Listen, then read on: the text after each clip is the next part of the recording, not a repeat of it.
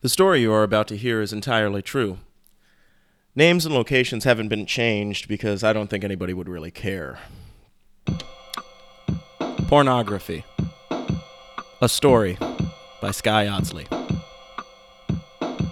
June 2019. The first time I saw a naked woman was in the fourth grade. It was a picture in National Geographic magazine, and the table of boys I was among were fascinated with it. The lady in the photo was carrying a baby in what appeared to be some sort of backpack. She was also holding hands with a small toddler. Both of them were barefoot, and despite the toddler being entirely naked, what grabbed all our attention was the mother's chest. She was wrapped in something from the waist down, but otherwise shirtless as she turned toward the camera's eye while walking her family up a path in the woods. The other boys at the table seemed pretty interested in her chest, but all I remember thinking was, what's the big deal? I'd seen plenty of chests like that on old guys at the public pool, although theirs had been far hairier. So this poor woman had some extra flab. Why were my classmates dwelling on it so much? I went to grade school with a bunch of assholes, and I'm sure all of them still are. One kid was named Andy Smith, and another one was named Robbie Gruel. They were the biggest assholes I'd ever met, and I'd been on the planet for nine years by that point. They were the ringleaders of the table that day, and I specifically remember each of them pointing out my disinterest in the photo to all the other guys. Then Robbie got up and went over to the checkout desk and took our library's giant dictionary off its easel where it was kept on display. I'd never seen a kid remove it before, but I wasn't surprised that Robbie was the one breaking this rule. He was a bad kid. The giant book barely fit in his arms as he carried it over to us, and I thought for sure all he was going to do was throw it at me.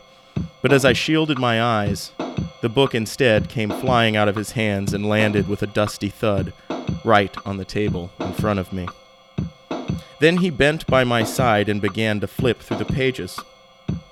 I looked around, realizing our teacher and the librarians were nowhere to be found. They'd left the gang of us in here unattended. Robbie flicked to the back half of the enormous book and then licked his fingers, reading some and carefully turning a few pages but not before studying each beginning word. He was looking for something, and as his classmate, I was shocked to see him give the writing so much concentration. Robbie Gruel wasn't really the type to read well aloud or turn in his homework, so I looked down at the words as well, wondering what the fuck he was going to show me. There, he said, pointing to a word near the top right of a page. The word was sex. And its definition was long and complex with a lot of other words I didn't understand. What's sex? I asked, not being much into reading myself. Something you're never going to have, Robbie said, slamming the book closed. The table erupted in laughter because I was apparently the butt of some joke, which was no different than a lot of other times. Robbie often made fun of me because of my weight and quiet nature. I was a wimpy kid, so I just took it, staring at the naked ladies some more as they laughed at me. Looking back, I wish I would have said something rude in return, or gotten up and hit Robbie with the big old book. But more so, upon reflection, sadly, I just wish Robbie had been right. The worst part about sex is that it has to involve someone else. Having sex with yourself doesn't count as having sex. Trust me, I wish it did. Because if so, this would be a love story. But masturbation is like the college wrestling of career sports. It's the driving range, the batting cage, or for better visual, the tetherball beside the basketball court which was right where I was sitting a year after that incident in the library. It was a Thursday, my last day of fifth grade, before summer break and my big transition to that absolutely awful time known as middle school. I was sitting on a picnic table by the fence of my elementary school playground, staring at the tetherball pole and watching its ball on string lightly move in the overcast breeze. Tetherball had been my game over the last few years. I was too slow and dumb to play a real sport, so while the other boys all threw balls back and forth to each other or kicked them between each other's legs, I just passed the time whacking mine alone around and around this solitary pole. And on that day, I looked across the street at the middle school building that awaited me feeling pretty freaked out. The middle school didn't have a playground at all, just a small football field with a track around it. I had no idea how the game of football worked, and absolutely despised running. So it was hard for me to imagine myself over there, and even harder to picture what it was I'd be getting into. I played with the idea that perhaps during recess they'd let me walk back over here across the street and beat my ball with the little kids. But I'd watched the middle schoolers as I'd come up through the years. I'd watched their teachers, their buses, their single file lines and order. No, it wasn't likely I'd get to recess back to this time of recesses. I had hit a wall and now had to climb. And I only had three months to do it. I was really worried. I was still a kid, a little boy with toys on the floor of his room and Simpsons sheets on his bed. But soon I'd be carrying my shit in a binder and keeping it in a locker for some stupid ass reason. But the thing worrying me the most was a folded up photograph in the pocket of my cargo shorts. I'd been hiding it there for the last week, and I'd need to hide it elsewhere when I got home. It was likely my mother would want to launder the shorts, and if she found the picture, I was doomed. My mother was in no way a threatening or disciplinary parent, but I was a scaredy cat in all ways possible. Born that way, with no hope of reform. My friend Josh Crow lived down the street from me in a house with his older brother, a mom that was never home, and a dad completely out of the picture. Maybe even dead or in jail. I can't remember. A lot of kids I knew back then didn't have dads, myself included. Well, I suppose I had a dad, he just wasn't around and I didn't miss him. After school, me and my friend Ron Ott would go over to Josh Crow's house and develop as men with no adult male guidance. Crow's brother Jeremiah was a bully, but luckily we were young enough for him to just ignore most of the time. This kid named Dustin would come by a lot too, and together we'd all look at pornography, smoke cigarettes, smoke cigars, smoke marijuana out of empty beer cans, eat prescription pills, drink beer, drink liquor, drink wine coolers, light things on fire, throw knives at each other, play with guns, shoot the guns at squirrels, point the guns at each other, and even sometimes let the older kids who'd come by tattoo shit on us with needles and ink.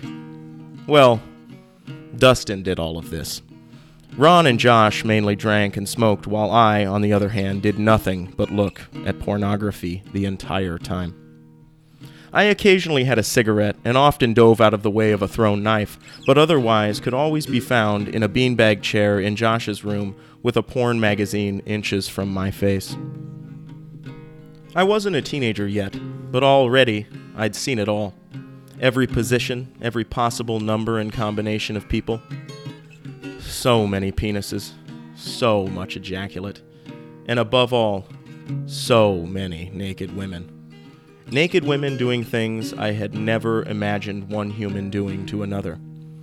And doing it with such unrestrained passion that they were perspiring, their perfect bangs clinging damp to their temples as they bit their lower lips experiencing something I could not yet understand or relate to.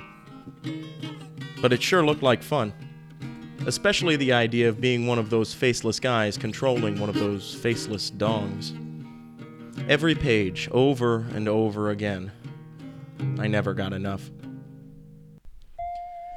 But then one day I picked up an issue of Lowrider magazine and turned to a picture of a naked woman with lots of blonde hair and not much else besides a necklace covering her as she leaned one shoulder to a wall, her hands at her waist. She'd been airbrushed to the point where she was actually glowing, radiating golden light right off of her skin. Her breasts seemed larger than they should have been, yet this made them all the more captivating. She was thin but rounded, with wide hips and thighs. And between the creases of those lightly crossed legs was more blonde hair. But it was much curlier than the stuff hairsprayed into place on her head. This was almost 30 years ago, but I still remember exactly what her face looked like. Every feature, every arc, every angle, and the look in her eyes as her mouth hung slightly open. But I could never describe it, not now. I don't have the talent to put it in words. I'll only say that she was so beautiful that I will never forget her. The rest of her I have to recall, but the look on her face has always stayed put in my mind. I think there's a lot of tragedy to this, and a lot I could blame on the photograph. I think it's really awful that the first romantic feelings I experienced were for an almost unattainable stereotype that no woman should ever be compared to. She was a blonde bombshell made of fake parts and photoshopped to look even more unreal. But the first time I turned to that page, I think I must have stared into her eyes for over an hour because I remember some time later Josh kicking my leg and waking me from her spell. Embarrassed, I looked up at him, making sure to save my place in the magazine with my thumb. We're lighting some bottle rockets out back, Josh said. Dustin's gonna stick one in his ass. Then Josh took a drag of his cigarette and nodded to the magazine in my lap. What are you checking out? he asked. Let me see. These were his magazines, his property. We were in his room, in his house. But the girl in the photo felt like mine. There'd been a special connection in the way our eyes had met that first time, and I really didn't want to hand him the magazine and possibly spoil that special feeling. But I was a total wimp and a complete pushover, and hated confrontation almost as much as I hated gym class. So, with pain in my heart, I just handed him the magazine, letting him turn right to the spot I'd saved. And then I sat there below him in that beanbag chair, sticking my fist to my cheek and feeling like I'd just betrayed myself. Damn, Josh said, smoke falling out of his nose. This chick's fucking hot. I know, I grumbled, pouting a little. She's so beautiful. Then Josh slowly tore the page out of the magazine, being careful to not rip it or break the binding. I even remember the soft way it sounded as he pulled the glue loose and freed her from the rest. Then he handed me the page, holding her photo right in front of my face, where our eyes met once more. Here, Josh said. You can have it. Josh had offered to let me take whole magazines before. He had so many, probably more than I'd seen. I guess his dad had left them behind in the basement. But I'd never taken one, though, figuring my stupid ass wouldn't know how to hide it. My mother had been speaking about her hatred of pornography a lot lately, probably because she'd noticed her Sears catalogs in the bathroom being dog eared throughout the bra and swimsuit sections. Yeah, that's how dumb I was. I had dog eared those pages for quick access. That, and I'd sometimes leave the television turned to the almost pure static Cinemax cable channel our antenna occasionally picked up from the neighbor's house. I was a curious boy, you could say. And living in a single mother home, I guess I was blind to the crumb trail I left behind. So, in the last week, my mom had started being directly vocal about her zero tolerance policy toward pornography. She called it smut and lectured that it was pure filth and not something a good person looked at. My mother is an incredible parent, loving, reliable, and good to her very core. So hearing her say that quickly made me realize that I just wasn't a good person. A good person would hear that and stop looking at pornography, stop having the thoughts I was having, stop turning open that glossy page or squinting themselves into a headache just to see one nipple through all that television static. But giving up pornography was not possible. There was no way I was going to stop looking at pornography. It was all I thought about and all I ever wanted to do. I daydreamed about pornography all the way through class and actually dreamed about pornography every night in my sleep. And whenever I had the chance, it was there in my hands, held close to my heart. Nothing my mom said could change that. I guess I was just a bad kid. A bad person. But because of these lectures, I'd been more secretive lately. Even taking up smoking with Josh and Ron to calm my nerves before walking home with all the savored images of pornography in my head to get me through the night. But now came an offer I could not refuse. Before, when Josh had suggested taking a magazine or two home with me, I had always just shook my head, claiming my mother would find it and that I would be in deep trouble. I got enough of a fix just looking at them here in his room. Plus, I didn't want to be that bad of a person. Looking was one thing. But it had been troubling me lately to think about what would happen if I were to be around pornography all by myself. I was only 10 years old, but already here were the crossroads. She was right in front of my eyes, looking me right in the face, wanting me. There was no way I could resist. She was just one page.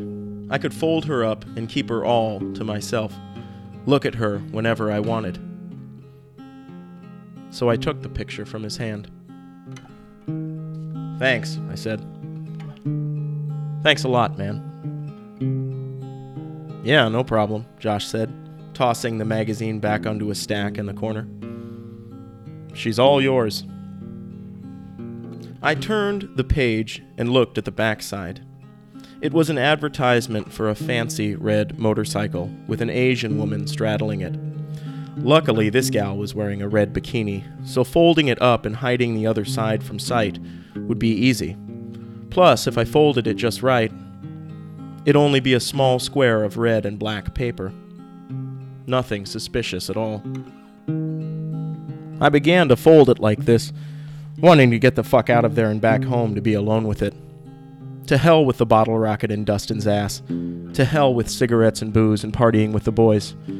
I had a woman in my life now, and that meant priorities had changed. Now, careful with that, Josh said, pointing to the page with his cigarette. Uh, don't fold it up too much, it'll get all wrinkled. I should have listened to this advice. Right, I said, dumbly creasing each fold and making it small enough to tuck into my pocket. I just don't want to lose it on my walk home, because uh, uh, I have to go home now. I was rambling, making any excuse to get out of there. Don't let your mom find that, Josh's brother Jeremiah said, appearing in the door and leaning into the frame to block my path. And if she does, don't tell her we gave it to you. Otherwise, I'm going to kick your ass. Find what? Dustin asked, running in from the kitchen with a beer in one hand and a bottle rocket in the other. Sky's new girlfriend, Ron said, speaking up for the first time that afternoon from his spot inside the other beanbag chair. No way, Dustin scoffed, tossing the firecracker over his shoulder. Let me see. I tried to recoil from his grip, but like I said, I was a wuss, and with Jeremiah blocking my exit, there was nothing left to do but pull her out of my pocket and hand her to Dustin. My only prayer was that he wouldn't rip it up, something he would very likely do. I hoped at most he would just steal it and that perhaps Josh could get it back for me later. But much to my surprise, Dustin just took a drink of his beer, sat the can down, and then delicately unfolded the page and looked her over with a trembling hand. And then he took another swig of beer and looked some more. Up and down, down and up chewing on something in his mouth. Damn, dude, he said finally. This chick is hot as fuck. Then I noticed Jeremiah glancing over Dustin's shoulder, looking her in the eyes as well. I sympathized with him a little right then. Though Jeremiah was an oaf, this proved he was human just like me. That longing in his eyes. It was a real moment for him. Nice find, Dustin concluded, folding the page up a little better than I had and handing it back. I'd hang on to her if I were you. She's something special. Where should I hide it? I asked, realizing things had just changed and that we were no longer little boys horsing around, but big kids having a real discussion. Where would you hide it? I asked this to Jeremiah, of all people. I'd never spoken to him unless spoken to until that point. But he was the oldest and likely the one with the most experience, and I wanted the straight truth. Closet, he said without hesitation. Moms don't like to go into boys' closets because they're smelly and messy. Hide it deep in there, maybe somewhere up high you gotta climb to. She won't find it. I remember every word verbatim because I was paying that close of attention to his instructions. And although I was a clean kid with not much of a mess or odor in my closet, it did have high shelves stacked with things that hadn't been touched in years. A lot of this was storage of toys and clothes I'd outgrown. I could tuck it up among those boxes, and it'd never be found. And if I crawled onto a chair, I could get it even farther back. I think you should just keep it on you, Dustin suggested, picking up the bottle rocket. Best way to not lose something is to keep it close. Plus, then, you can see her whenever you want. This idea immediately made way more sense. It was all new to me because I'd never really done anything like this before. Kept something hidden. I was already starting to feel guilty. Just don't drop it in the toilet, Ron warned, his chin quivering. I had a picture like that once, and I accidentally dropped it in the toilet. Well, then what'd you do? Dustin asked, taking a swig of his beer. I had to flush her, Ron sadly confessed. She slipped right through my hands. We all silently looked at the ground, as Ron did the same. Then one of Jeremiah's friends came barging in from the kitchen with a rifle pointed straight out and cocked on his shoulder. Ron and Josh dove into the bedroom, Dustin dropped behind a couch, and Jeremiah tackled the gunman, the two of them breaking a coffee table as they hit the floor. The crazed kid started laughing as Jeremiah ripped the gun from his hands and climbed to his feet. In the instant chaos, I backed out the front door, stole half a cigarette from an ashtray on the porch, and took off down the street. But then I took a right through a break in some hedges and cut across a lawn, entering the alley behind a garage. Josh lived about five blocks down the road from my house, and after our hangouts, I'd always walk the peaceful tree lined sidewalk that ran along the avenue, admiring the flowers and waving to neighbors and passing cars. But today, I'd become someone with secrets a bad kid. So this was where I belonged. Walking among the dumpsters, busted cars, broken fence lines, and ugly weeds of the back alley. The ground at my feet was broken and unlevel, and every few paces, a new darkness would emerge from the shadows to stare back at me. Whether it was the gaping wound of a rotting tool shed door or the pure blackness of a cellar's open jaws. I cowered between the brittle reaching limbs of the unattended and forgotten brush, the neglected hide beneath these supposed small town homes. Suddenly they became the facades they'd been all along, and walking this path I could see through each house and out onto the street I'd taken all the times before. I could have ran through any yard and been back on my old way, but something about the darkness made me curious. Then I stuck my hand in my pocket and felt her hit the tip of my finger. Just the touch of that glossy paper put her right in front of me. I didn't even have to close my eyes. I could already see her perfectly. And something in her eyes, the thing that'd been there from the start, told me to go ahead. It didn't just tell me, it asked me, begged me. And so I looked around, over each of my shoulders, and then sidestepped into the black square of an open garage. Then I leaned a shoulder to the doorframe, took the photo out, and began to unfold it. I still remember the way the paper sounded in my hands that first time her and I were completely alone. It was a steady, breathing crinkle, the union of the pulse from my hand and the page's ruining creases. But still, there she was among those harsh lines. And the sound, though simple, was hypnotizing and instantly sexual. And I stared and stared. I wasn't caught by the homeowners, although there wasn't really much to catch me doing. I was just looking at a crumpled piece of paper, having new thoughts and feelings bubble up in me like warm champagne. They fizzed like this too, tingling my hands and ears, my knees and gut. All I could think about was kissing her. But in a perverse twist, the kissing didn't stop. First, I looked her in the eyes as her lips parted. Then, I moved closer, my nose bumping hers, her warm, damp breath collecting in my own mouth before turning cold as mint. And then the soft kiss began. But just as it did, the vision froze still, and the blood fell beneath the skin of my face like water over a stone, pouring down my throat, over my collarbone, and trickling down my spine. There I was, cold and exposed, my eyes clenched shut, feeling bruised. Then an ache took form within, and I grew nauseous. The taste of oranges and walnuts climbed the back of my tongue and as I fell forward to faint, I almost dropped the page. But then the sound of a passing car woke me, and my eyes shot open. There was concrete at my feet, rakes and shovels at my side. I looked to the sky, and there were clouds. But none of this seemed real. As real as the kiss.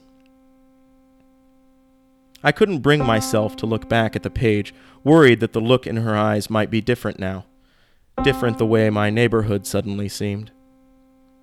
So instead, I folded it up and tucked it back in my pocket and stomped home to use the bathroom. I only made it a block, however, because she was all I could think about. So I dipped between a junked old car and stucco wall and pulled her out, glancing around as I unfolded it for a second time. I remember how uncomfortably bright the sun was like a spotlight on my back. I think right then was when I began to hate daylight. What I was thinking, what I was doing, was not something meant for daylight. The place where her and I were in my mind was as dark and cool as a cave.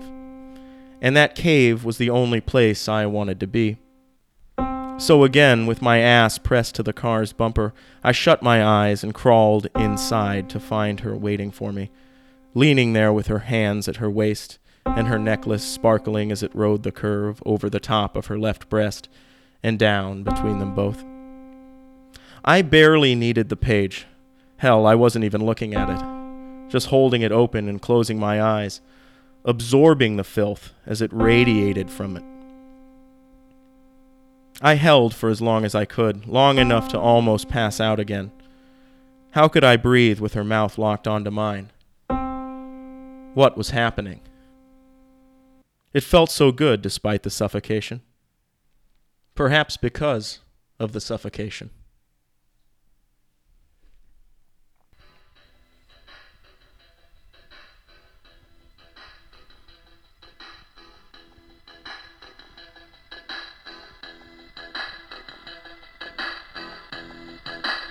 That concludes this episode. Once again, portions of this program have been brought to you by Monarch brand premium liquid butter alternative and by the fine folks at Lowrider Magazine. For more information, go to skyaudsley.com. That's www.skyaudsley.com.